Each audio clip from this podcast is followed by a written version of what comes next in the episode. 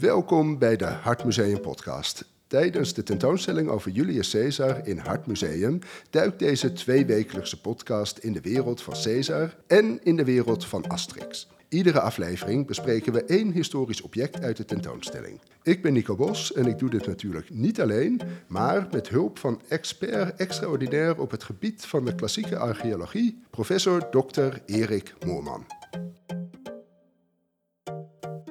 Erik, fijn dat je er weer bent. Vandaag gaan we aan aanliggen, heb ik begrepen. Ja, ik wou net zeggen. Ik zal we- niet we- inslapen. We gaan, eh, we gaan bij eh, een object bespreken waar ik eh, als jongetje altijd van droomde om daar trosjes druiven en kippenpootjes op te eten. Erik, vertel, wat zien we precies? Wat is dit precies? Ja, het is een bed op bronzen poten, een, een houten gestel. En dat is een, eigenlijk een moderne reconstructie van een antiek Romeins bed. Die bronzen stukken zijn oud. Het hout is natuurlijk ooit verloren gegaan en dat hebben ze gereconstrueerd. En een soort matras van leren riemen erin gemaakt. Dat is allemaal verder goed. Het enige grote probleem hierbij is dat dat bed eigenlijk meer gemaakt is zoals een modern eenpersoonsbed. Die antieke aanligbedden, want daar gaat het eigenlijk over, die werden ook trouwens voor het slapen gebruikt, zijn veel en veel groter. En dat weten we onder meer door onderzoek van Stefan Mols in Herculaneum. Die heeft houten meubels die in verkoolde toestand bewaard zijn gebleven kunnen bestuderen. Dat zijn meer het formaat van onze twijfelaar of een 1,40 eh, tweepersoonsbed, in de breedte al. En ook vaak wel zeker twee meter lang. Dat vinden wij nu wel gewoon voor een bed, maar toen of 2,20, 2,30. En waarom? Omdat er namelijk eigenlijk drie mensen op zo'n bed hoorden te liggen. En in al die reconstructies, dat zullen we ook bij Asterix zien, worden die bedden, zoals wij dat modern ons voorstellen, ligt er één persoon op zo'n bed. Maar het essentiële van zo'n aanlichtbed was, het waren er drie die je samen gebruikte. En die drie bedden stonden in een soort U-vorm. En je lag op die bedden op je linkerzijkant met je hoofd in de richting van het midden, dus in het midden van de U. En dat was dus een ideaal gezelschap, stond het negen personen. Oké, en even nog voor de duidelijkheid, deze bedden, daar werd op gegeten. Daar werd dan op gegeten, op gedronken, op gesext. werd dus ook op geslapen. Er werd alles op gedaan. We hebben dus veel meer functie dan het lijkt van één bed. En nu ziet het eruit als een stretcher bijna voor één persoon. En dat is heel vaak in afbeeldingen ook fout weergegeven. Maar we hebben uit de oudheid zoveel afbeeldingen waar twee of drie mensen op zo'n bed liggen. En dat is al heel oud, dat gebruik. Het komt uit, het, eh, uit de Assyrische wereld al, dus ook echt uit de oude Babylonische wereld. Eh, Grieken nemen dat al over in de 7e eeuw voor Christus al. En eh, de Etrusken nemen het over en daar nemen de Romeinen het van over. En het was multifunctioneel. Het, was het, object was sowieso multifunctioneel, maar dat gebruikt dus om met meer mensen op zo'n bed te gaan liggen eten, eten en drinken en samen te zijn. Dat is dus eigenlijk heel oud vanuit de Griekse wereld. En dat is leuk om dit te laten zien, omdat het wel een, ook voor die Romeinen een heel belangrijk deel ging uitmaken van het luxe, chique leven voor die hogere klasse. Als Caesar bijvoorbeeld vertelt, dat na die, na die grote overwinningen, dat hij triomftochten wordt gehouden, dan richt hij ook maaltijden aan met 40.000 Dan zijn dat 120.000 mensen die eten krijgen. En hoe lang duurde zo'n eh, eetsessie? Of- Nou, dat kan natuurlijk kort en lang zijn. Dat is, hebben, we weten uit kookboeken, één kookboek hebben we uit de oudheid en ook wel uit beschrijvingen, dat er echt met voorgerechten, hoofdgerechten, nagerechten werd gewerkt. Zoet en hartig door elkaar. Die keuken is natuurlijk heel anders dan de onze geweest. Heel veel gekruid eten om waarschijnlijk ook licht bedorven vlees en vis te kunnen eten. Maar je moet je, dat, dat is wel een essentieel punt ook nog. Je lag dus op je linkerarm. Dus je kon alleen met je rechterhand iets aanpakken. Dat betekent dus dat je geen grote stukken eten kunt nemen. want Het is eigenlijk vingerfood. Je moet het in één keer in de mond kunnen steken. En een kippenpootje? Dat is wel, want dat is natuurlijk een mooi vingervoetje. Ja. En een jouw, druif- jouw druiven en Ja. vingervoet waren uitstekend. Ja. Ja, oké, nee, prima. Maar bijvoorbeeld, je moet je dus voorstellen, vlees en vis, als dat al gegeten werd, werd allemaal in kleine porties. Namelijk gebruik met dat woord fingerfood van die moderne dineetjes dat je rondloopt en dat er kleine hapjes worden rondgegeven. Dat is eigenlijk de manier zoals ze toen aten. En dat was het meubilair. Dus in het midden van die T, eh, van die U-vorm waar die bedden stonden, stonden dan ook maar hele kleine tafeltjes. Want je had geen grote tafel nodig. En op die tafeltjes stond bijvoorbeeld wel een glas waar, of een beker waar je uit dronk. En dan en kwamen er hele kleine schoteltjes met één zo'n hapje erop. Als een diner een poosje duurde en het werd daarna gezellig, dan kon je al snel uh, een halve dag op zo'n aanlichtbed doorbrengen. Ja, ja. op zich we, weten we ook wel precies, er werd uh, gegeten vanaf wat dan heet het negende uur. Uh, maar dat is ergens in de late middag. En dan kan dat diner zich voortzetten. Maar dat is wel de belangrijkste maaltijd op de dag. En uh, er zullen ook heel veel mensen zijn geweest die daarvoor nauwelijks iets hebben genomen. Het Italiaanse ontbijt, het berucht slechte ontbijt, is misschien nog altijd een gevolg van wat er in de oudheid is uitgevonden. Maar, uh, en de hoofdmaaltijd ligt dus eigenlijk in de late middag. Dat is niet eens ongezond natuurlijk. Nou heb ik wel altijd geleerd dat liggend eten heel ongezond is. Het moet natuurlijk zeer ongezond zijn. Ja, want ja. Uh, nou, ik heb het nog even opgezocht. En ja, als je dat vaak doen, doet, dan krijg je last van maagzuur dat ja. omhoog komt. Ja. En op de lange termijn ook last van een niet goed sluitende maagklep. Was dat een veel voorkomende kwaal dat onder de Romeinse elite? Ja, dat zal absoluut veel zijn geweest. Maar weet wel dat bijvoorbeeld bij grote diners uh, werd er dus ook uh, tussendoor, nou wordt het lekker onsmakelijk, uh, gebruikt. Gingen ze echt in een, stond er een, een slaaf met een pot en dan moet je dan konden ze overgeven. Dat, daar zijn zelfs afbeeldingen van het Pompeii. Dat bij een, liggen de mensen op bedden en één man in het midden die staat over te geven. Maar daar staan ze wel op? Of doen ze en dan nog steeds liggen? nemen ze weer een slokje wijn en dan hebben ze weer een schone mond en dan kunnen ze opnieuw beginnen.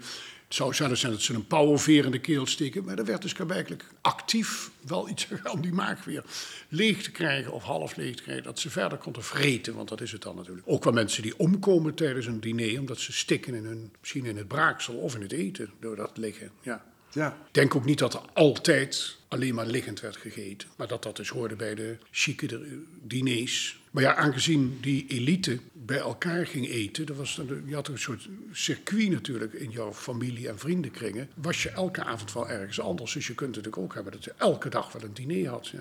Toch nog één detail. Een pauwenveer om te braken. Nou ja, dat je dat in je keel kietelt dan. Dat, dat werd gedaan. Da, daar, daar, daar is ergens een beschrijving van, ja. ja. Romeinen overwonnen veel andere volken en maakten, ja, pacificeerden dat, uh, verromaniseerden dat. Namen andere volkeren ook uh, het aanlichtbed over van de Romeinen? Ja, waarschijnlijk wel. Dus, uh, dus die, die gebruiken gingen zeker mee, zoals ook andere dingen. En dan was het, dat is ook net een heel, hele interessante vraag, hoe hoe we dat dan noemen. Waarom deden dit soort mensen dat? Soms om loyaliteit te laten zien. Ook wel om mee te doen, letterlijk. Hè? Om te zeggen van ik, ik doe die nieuwe trend mee. En ik kan dus laten zien dat ik een aangepaste inwoner van, van dat Romeinse Rijk ben. Nou, daar gaan we het zo meteen dus nog. Dus zoiets is dat uh, zeker wel het geval, ja. ja.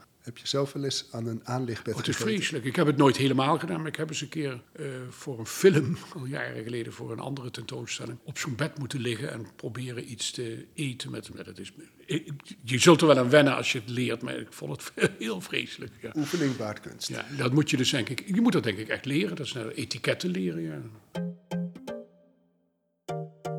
Nu kunnen de luisteraars natuurlijk altijd deze replica van een Romeins aanlichtbed in de tentoonstelling komen bekijken. Maar het aanlichtbed komt ook best vaak voor in Asterix in verschillende soorten en maten. Zo zien we simpele aanlichtbedden in een Romeinse flat. Uh, zijn er aanlichtbedden in een luxe appartement. Aanlichtbedden bij een Romeins patriciërsgezin. Aanlichtbedden aan het Hof van Caesar. En zelfs in een legertent in Asterix de Gallier. Daarnaast zien we ook nog twee meer exotische varianten van het aanlichtbed. Namelijk in Asterix en Cleopatra ligt Caesar in een luxe aanlichtbed Egyptische stijl. En in Asterix en de kampioen komt een Gallisch dorp voor dat helemaal is geromaniseerd, inclusief aanlichtbedden. Klopt het dat het aanlichtbed ja, zo wijd verspreid was? Het, ja, ja, dat kwam dus op heel veel plekken voor. Ik denk dat in de praktijk, bijvoorbeeld in een militair kamp, zal dat niet gebruikt zijn. Dan zitten ze natuurlijk op krukjes of op de grond te eten. In een officierswoning, in een vast kamp, kon natuurlijk wel een zaal worden ingericht die speciaal voor die aanlichtbedden bedoeld was. Want je had er ruimte voor nodig. Dus daar zal dat wel uh, het geval zijn geweest. Maar laten we zeggen, onderweg op Mars, nee. Nou werden die bedden dus ook s'nachts gebruikt om te slapen. Dus op zich hadden ze natuurlijk meer doelen. Je kon er een deken op leggen of een matras extra of wat dan ook. Dat maakt ze dan dus multifunctioneel natuurlijk. Zoals wij misschien soms op de bank slapen in plaats van in een bed als we een klein huisje hebben. Dus dat, dat, dat is allemaal geen probleem. Wat eigenlijk hier bij Asterix en bij heel veel voorstellingen het probleem is, is hetzelfde als bij het bed in de tentoonstelling. Namelijk dat het een, eigenlijk een éénpersoonsbed is. Steeds. Waar één persoon op ligt. En niet dus die drie of twee die samen in een groepje eten rond een tafeltjes. Dus het zijn... Eigenlijk altijd fout. Ja, als het zijn veel grotere Als de bedden. schoolmeester dit mag zeggen, fout, fout, fout. Waren er ook niet hele decadente generaals in het Romeinse leger... die dan toch zo'n aanleg... Jawel, er waren er zeker die dus in die legertrossen een hele hebben een lieten meenemen. Dat kwam zeker voor, ja. Maar dat vonden toch de meeste Romeinen niet wat eh, goed was. En ze hadden dan ook voorbeelden dat dat dus voor het moreel van de troepen slecht was. En dat dus uit de geschiedenis, en ze wilden van de geschiedenis leren, voorbeelden waren dat eh, vorsten ten onder waren gegaan door de luxe die ze meeschouwden. Dat bijvoorbeeld vooral altijd het beeld van de Persen, die dus met hele kostbare tenten en, en, en, en spullen tegen de Grieken optrokken. De, de Perzische oorlog rond 480. Maar ook als Alexander eh, een veldtocht doet tegen Darius, dan is dat allemaal super de luxe wat die koning meedoet. En als die koning vlucht, dan, en daardoor weten we dat, vinden die overwinnaars dus waanzinnige hoeveelheden kostbaarheden die allemaal voor niks zijn meegeschouwd. Althans voor niks. In militaire zin natuurlijk geen enkele functie hebben gehad. Dat vond men denk ik niet echt wat, wat moest of mocht. en daarom ook denk ik dat in die beschrijvingen zeer de nadruk wordt, eh, op wordt gelegd dat Caesar, maar ook andere veldheren in het veld eenvoudig meeaten met de soldaten. Nou, je zei net wel al dat een aanlichtbed, dat was echt iets voor de rijkere Romeinen. Maar in Asterix, eh, ze komen op een gegeven moment bij een Gallische immigrant die in een Romeinse flat woont. Ja. En dan gaan ze ook lekker op een aanlichtbed liggen en eh Ja, een glaasje ze de, drinken. Het is al een beetje, te- en daarom vind ik het ook nog fout. Het is te cliché. Dus wat we ook net, we hebben ook stoelen uit de oudheid en krukjes. En uh, dat werd zittend en liggend gegeten. Iets wat ik nog wel hierbij kwijt wil is overigens dat mannen en vrouwen wel samen aten. Dus eh, dat is bijvoorbeeld wat dan in die, waarschijnlijk in die Oosterse culturen en ook in de Griekse wereld gescheiden was. Of de vrouwen zaten, zaten op stoelen, dat zie je ook bij Etruskische afbeeldingen wel, naast liggende mannen. Dus daar zit wel een zeker eh, ja, gendergerelateerde houding aan vast. Maar dat komt bij Romeinen wel allemaal door elkaar lopen. Je zei, er werd ook op geslapen. Bleven ze dan in dezelfde samenstelling? eh vielen ze op Nee, die bedden, die werden, we- de- nee, want dat is ook, dan komen we nog op een ander misverstand, dat je een aparte kamer had met drie vaste bedden om dan zo'n, wat hier ook maar een triclinium is, alleen maar de eetkamer.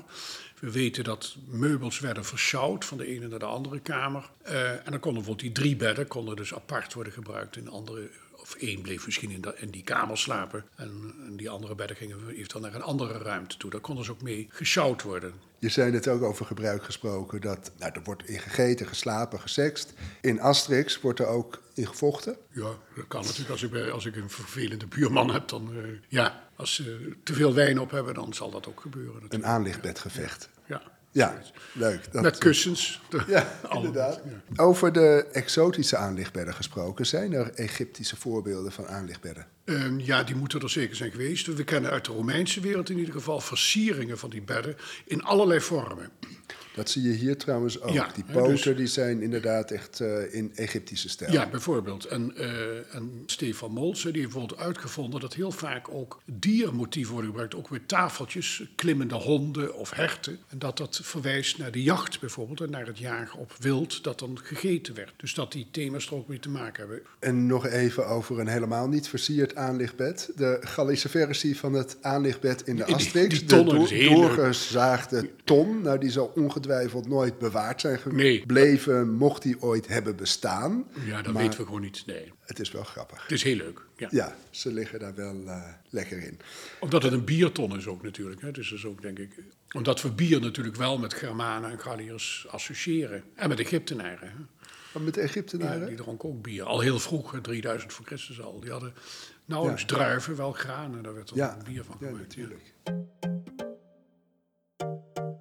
Dan zijn we bij het eindoordeel van deze aflevering gekomen. Hoe een replica van een Romeins aanlichtbed eruit ziet, dat kun je dus in de tentoonstelling komen bekijken. Maar hoe dit aanlichtbed in Asterix geportretteerd wordt, in de verschillende Asterix-strips, is dat enigszins realistisch. Nee, dus eigenlijk helemaal niet, hè, hebben we gezien. Maar dat is dat bed in de tentoonstelling ook niet. Dus eh, eigenlijk is vandaag een keer dat we moeten zeggen duimpje omlaag. Want er is eigenlijk nauwelijks eh, iets van Maar het is wel leuk. Dus het blijft geestig en, eh, de moeite waard om naar te kijken. Dus hartstikke de moeite waard. maar duimpje omlaag. Denk je nou, wat een interessant verhaal over dat aanlichtbed. Dat zou ik graag eens in het echt willen zien. Nou, dat kan. In de tentoonstelling over Julius Caesar in Hartmuseum.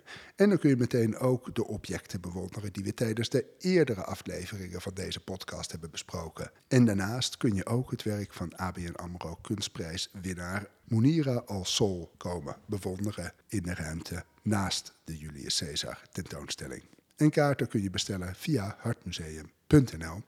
Dat was het. Verleten en tot over twee weken.